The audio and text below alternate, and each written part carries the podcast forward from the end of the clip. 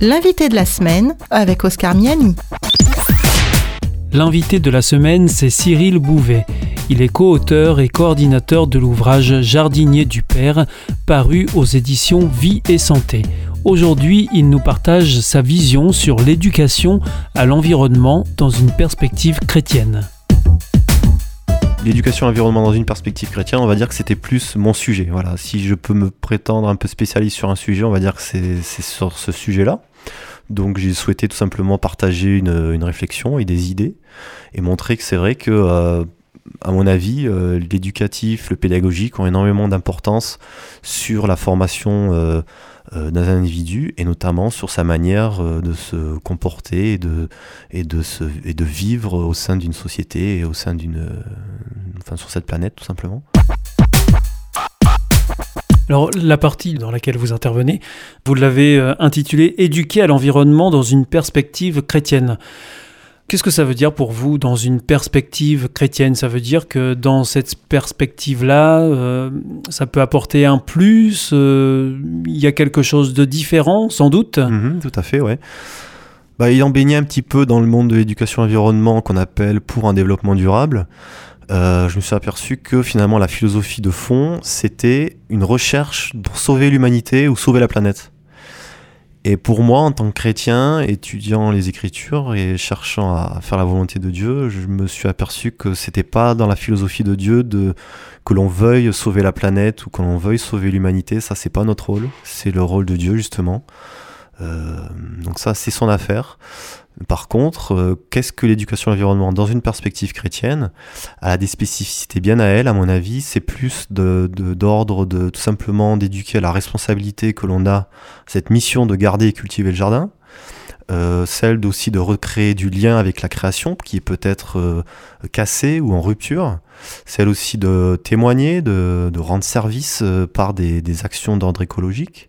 Celle aussi de restaurer euh, un lien avec le créateur par la création. La création, c'est pas seulement un décor, c'est beaucoup plus que ça. C'est euh, un ensemble d'êtres vivants. C'est euh, c'est pas que un cadre. C'est vraiment, comme on peut le voir dans la Bible, la grande famille du Père. C'est-à-dire, c'est pour nous, c'est un peu comme des frères et des sœurs. C'est-à-dire qu'on est tous partie prenante de cette création.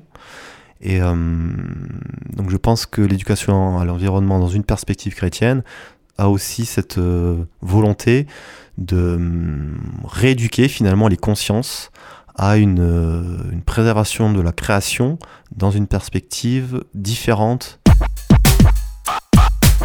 Comment est-ce que ça peut se faire, ça rééduquer euh, ou sensibiliser euh, des chrétiens à ces questions écologiques? Ça veut dire un catéchisme écolo Ça en fait partie à mon avis. Je pense que la famille a son rôle, l'Église a son rôle, l'école chrétienne a son rôle aussi. Chacune euh, aura sa complémentarité. À mon avis, celui qui a le plus, enfin le, rôle le plus important sera quand même la famille, parce que c'est notamment les parents qui sont au cœur de la formation de la personne, de l'individu.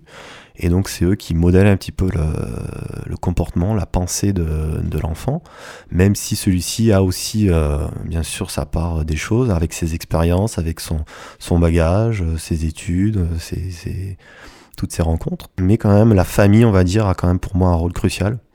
Et notamment euh, le vécu au sein de rien qu'une maison, comment est-ce qu'on vit à la maison l'écologie?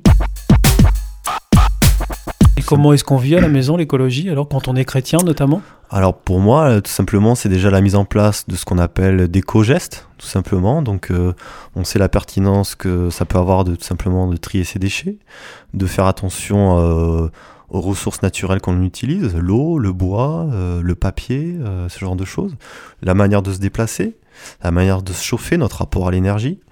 Notre rapport aussi au jardin, notre manière de jardiner. On parle beaucoup d'éco-jardinage ou d'agroécologie, c'est des manières euh, qui ont de respecter la vie du sol. Euh, et puis bien sûr, notre manière aussi de prendre des vacances. Quel type de vacances on va faire vivre aux enfants? Est-ce que ça va être des vacances euh, qui dépensent énormément d'argent, avec beaucoup de matériel, très consommateur, ou on va peut-être beaucoup de déplacements, ou on va peut-être rechercher des vacances plus simples, plus proches de la nature, aller voir des amis tout simplement, et puis rester avec eux? Voilà, ça peut être ce genre de choses. Mais finalement, il n'y a pas beaucoup de différence avec euh, quelqu'un qui serait pas chrétien sur ces questions d'éco-gestes. Non, non, non, pas du tout. Mhm. Non, non, c'est euh, tout, tout le monde peut le vivre.